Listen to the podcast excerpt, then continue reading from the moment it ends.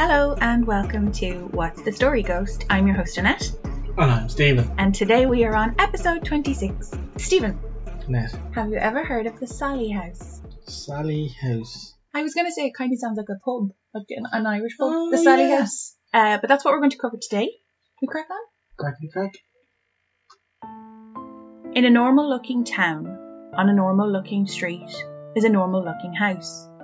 Not that the house isn't lovely or homely or, dare I say, quaint. I just mean, it doesn't look haunted. Photos of the Borley Rectory, Phelps Mansion, or Drumbeg Manor, they're all old and therefore creepy. And a lot of photos of the Amityville house always seem to be taken in the dark, so those homes tend to look the part. And although Atchison, Kansas may be one of the most haunted cities in the world, from the outside, Sallie House does not look haunted. As always, to understand today, we need to go back. Sallie House was built in the mid to late 1800s when Michael C. Finney purchased the land. The exact dates are unknown because flooding wiped out most of the town records, but it's thought that Finney moved into the property in 1871. Sadly, Michael died in the home on the 27th of September 1872. He left behind his pregnant wife Kate, two sons, James and Charles, and a daughter, Agnes. The family were soon joined by another brother, Edwin, but sadly he passed away in the home in 1874. Despite this sad time, the Finney family flourished and stayed in the home for a little over 70 years. Over that time, the house had seen its fair share of deaths, with Michael Finney first in 1872, and then baby Edwin in 1874, William True, husband to Agnes, in 1918, Kate Finney, also in 1918, and then Agnes Finney True in 1939. So nothing openly definitive happened that we know of that could explain why this home is now known as the most haunted home in all of America. Let me explain the course of events in case you've never heard of Sallie House. The story goes that Charles C. Finney worked as a bookkeeper for a time and then received his MD degree in 1894. He then married his wife Louise Zibold in 1904, and three years later, in 1907, his son was born, and they named him Charles H. Finney. In 1913, Charles C. was elected mayor of Atchison, but removed from office due to some sort of scandal in 1916. Dr. Charles Finney passed away in 1947 at the age of 82. We're not here for the facts, we're here for the legend, and this one has two. The first of the legends say that Dr. Charles Finney was operating his doctor's office out of the first floor of his home. Late one night, a mother rushed her six year old daughter Sallie to the home after she began to scream with abdominal pain. When Dr. Finney discovered that the girl's appendix was about to rupture, he opted to perform an emergency appendectomy at his residence, as he feared for her life.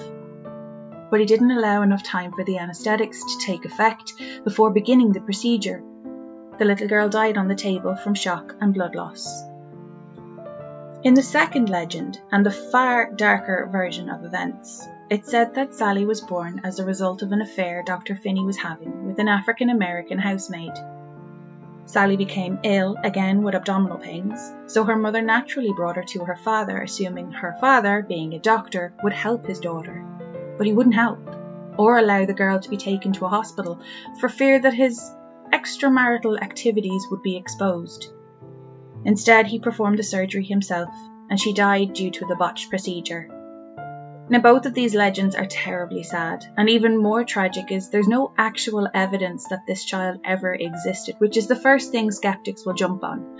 However, the second legend is calling to me. First things first, I am not tarring all men with the same brush, but secret affairs in the early 1900s were common.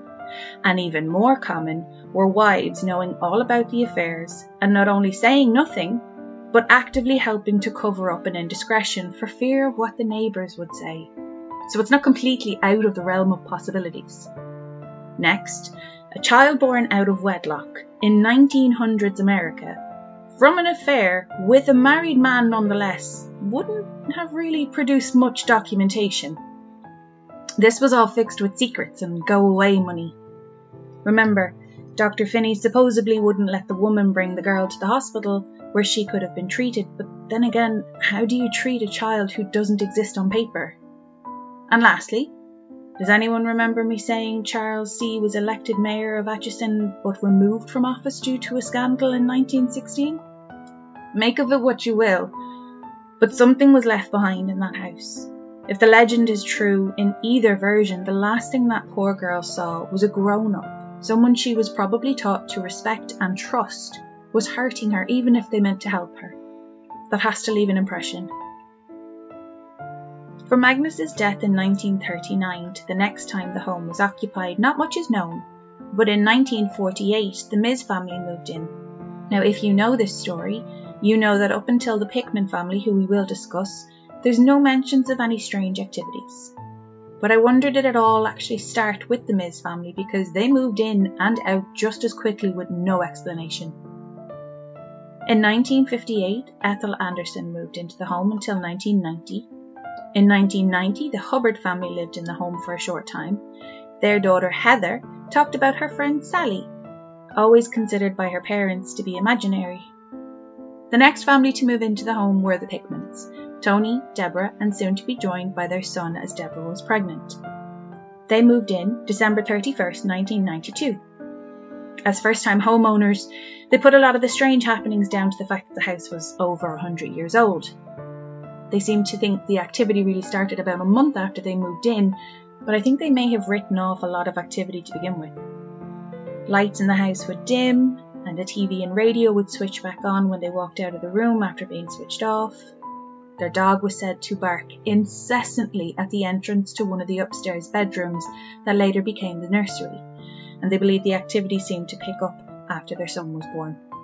Can we stop for just a second though? If your dog is going bonkers for what seems to be absolutely no reason, please know that it's very possible there is a reason, you just can't see it. Anyway, another thing Deborah found odd was that her newborn was waking every hour, now I know what you're thinking. No one realizes how much babies wake up during the night until they have their own. But the baby didn't wake up crying, looking to be fed, changed, or held. He'd just wake up and goo and ga as if someone or something was playing with him.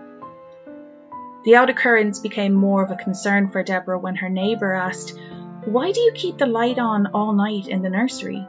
When Deborah and Tony knew for a fact they switched the light off so the baby could sleep but that was just the beginning.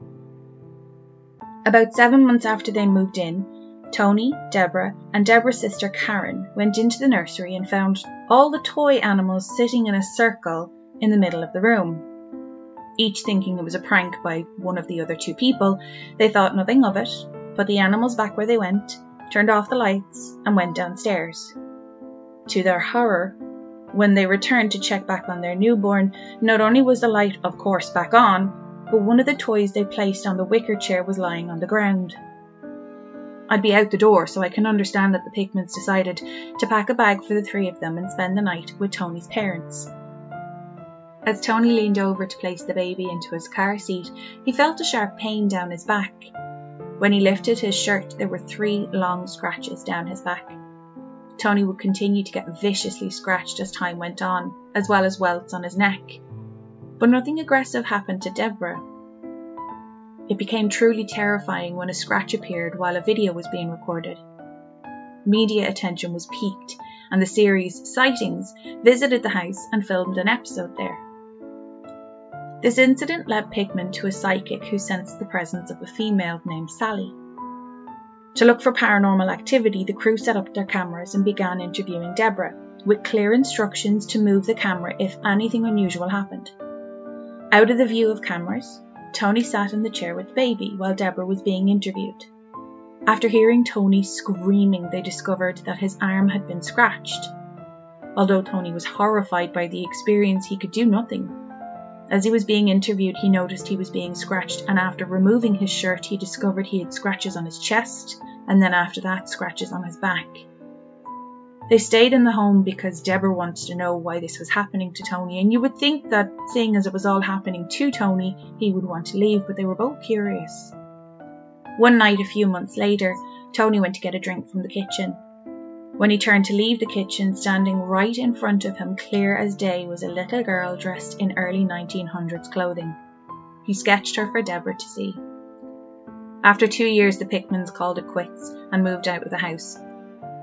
Next to move into the home in the early 2000s was Mary Liggett, her husband, and their two children.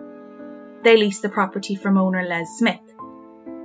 On a surprise maintenance visit to the home, Smith wrote in his report discovered a large pentagram on the basement floor, an altar of some sort, and other disturbing things. Les Smith quickly asked the supposed Satan worshipper, Mary Liggett, to remove herself from the premises immediately. From the many, many YouTube videos that I watched for this episode, the one thing most of the paranormal investigators, mediums, and empaths felt vehemently about is that Sallie is the least of the problems in this house. The real issue is in the basement. I was thinking that story.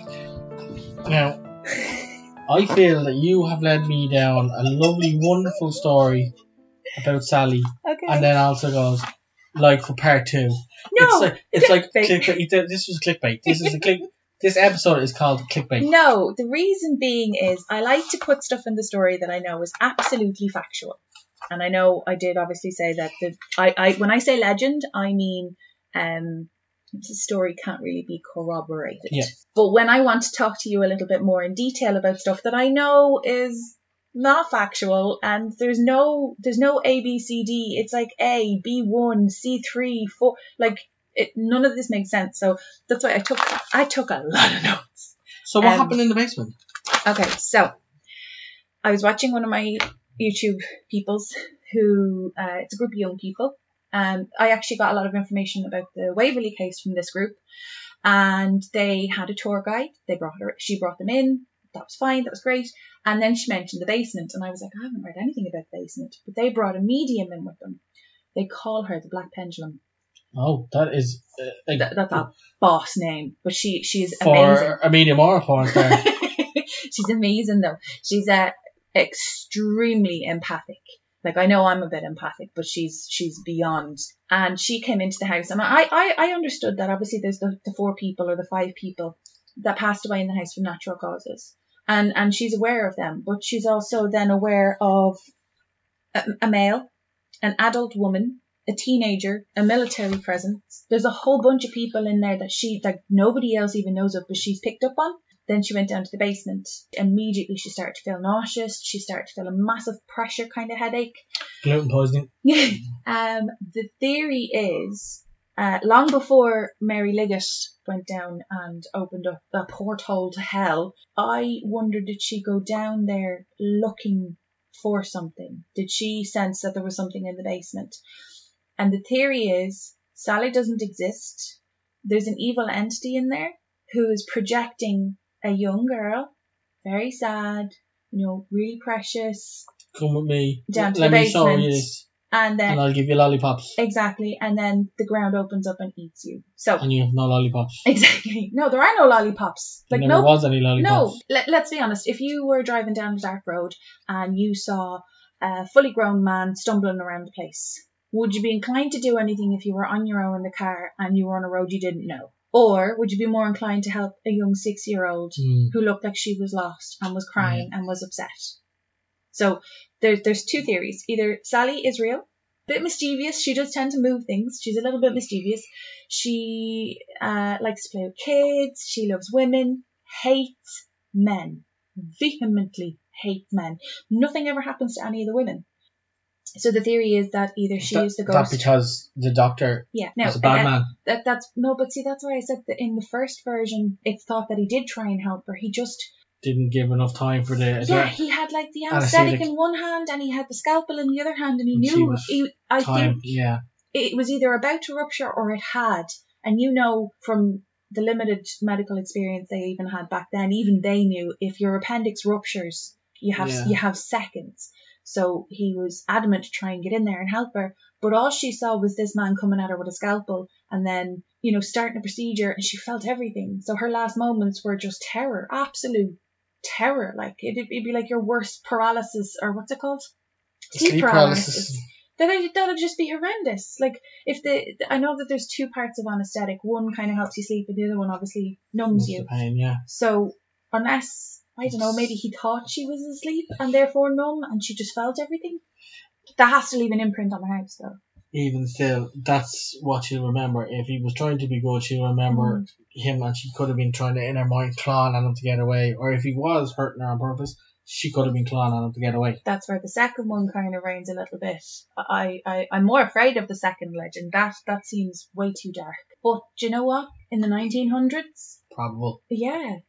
Um, and then the fact that he was removed from office, I was just kind of like, hmm, okay, that seems like all the bells are ringing. Because one of the tour guides said that she was given a script when she walked in, but then she was like, yeah, but I want to know why. Why did this happen? And why did that happen? And I love her. I'm all for that. I love knowing the why. It's the when we can't figure out why, that's what freaks us out. But she was like, okay, it couldn't have been him because he was voted into office. And then when I read the other bit, and I was like, yeah, but he was also removed from office because of a scandal. Because think about it this way.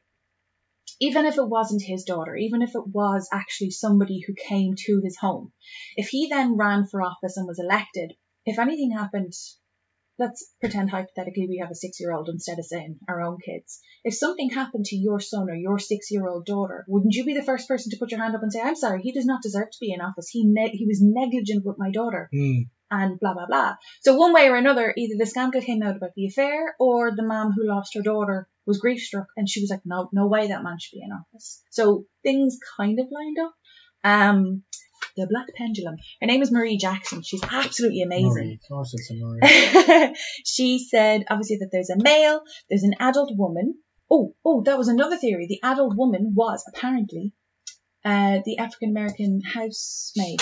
Oh. So not only did he kill the daughter, but you know the dutiful wife in 1900s, who God forbid, what would the neighbours think? They just killed the whole lot. Because I kept thinking, apparently at the time he was living with his wife, his mother-in-law, and then obviously there was the woman and there was the little girl. So there's all these people in this room in this house. And nobody said anything. So I kind of thought, no, dutiful wife, 1900s, clear up an affair, kill him. Kill everybody. Bury them. Oh, oh, also, so I'll have to show you pictures in the videos. When you go down to the basement, the basement looks like it's one room, and then you turn around and you look back on where you've just come from, and that wall's bricked up. But it's not part of the the blu- blueprints that it's two separate rooms. It was bricked up for whatever reason, so they they haven't checked in the foundations, but they reckon if anyone is in there, it could be Somebody. the mum and the daughter. Because I always find this very The strange. when- housewife and, or the house cleaner and, and her daughter, yeah. Because I always find with like the likes of graveyards, why why would why would a ghost haunt a graveyard? That's just where their body is. I think they're more inclined to stick with or be imprinted on the home something traumatic happened in that they just can't move Mm. on from. Why why would they why would they haunt People say you have to stay close to the actual place you died Mm. or where the body is. because that's the place you can't move on from. Mhm. That's where you have your unfinished business. But she said the, the way she described it was she said there's an energy one, so she doesn't call them spirits because spirits bring religion into it, and she Okay. didn't really want to get into the whole sky daddy thing. Mm-hmm. So there's an energy one which is less evil. They're usually your kid ghosts, the way we talked about in Waverly Hills, the little kid who liked to play ball with Yeah. people. Uh, energy two is a little bit more physical, so you might feel a brush or you, you get Cold a sense. yeah, yeah. like a sense. Uh, an energy three is scratches, so they can be a lot more physical. And then an energy four can reveal themselves. Uh, so like say dark shadows, they may or may not have been in fu- human form at one point. Some are human and then they become evil, or they're a whole other thing like um the elemental that we covered in Leap Castle No, the, that would be dog. that would be an energy four. Yeah. So the way she explained it, I was like, oh my god, that actually makes a lot of sense because there's so many things that we've covered so far, and I'm like, you can't really bundle them all into the same, calling them spirits. You can't bundle them all into the same thing. So the way she described it was very good. Um, I also vehemently agree with her. She that's my new word for the day. Have you noticed? Mhm. Yeah, picked up on She that. does not agree with Ouija boards. I don't, I don't, I have to agree with her. I don't understand why people would bring in, like, yes, bring your paranormal investigative equipment with you. Um, so there's like spirit boxes where it Mm. tries to hear through the white noise and you ask it questions and it answers back. But don't bring something that it can stick to because that thing's going to come home with you. So we go and do a paranormal investigation in Leap Castle or Loftus Hall with a Ouija board. That Ouija board's coming home with us. So anything that we've asked questions, if we don't close that off or if they don't want to leave, they get stuck to it. No. So no, no, no, no, I did not like that. Um, she brought in a raid, a, ra- a what is A it? rave. No, she brought in a, a detector for radiation. I know this one. It's a radia- radiation detector. Ge- Geigermeter. Yeah, so she brought it in to just off, so it's like the closet of the nursery. And there was this family doing a tour, and their little toddler went missing. Now, this is a two story house. I think I'd noticed the boys went missing, especially if they start walking up the stairs. But they ended up finding her in the closet of the nursery, sitting, playing with a doll, having a full on conversation.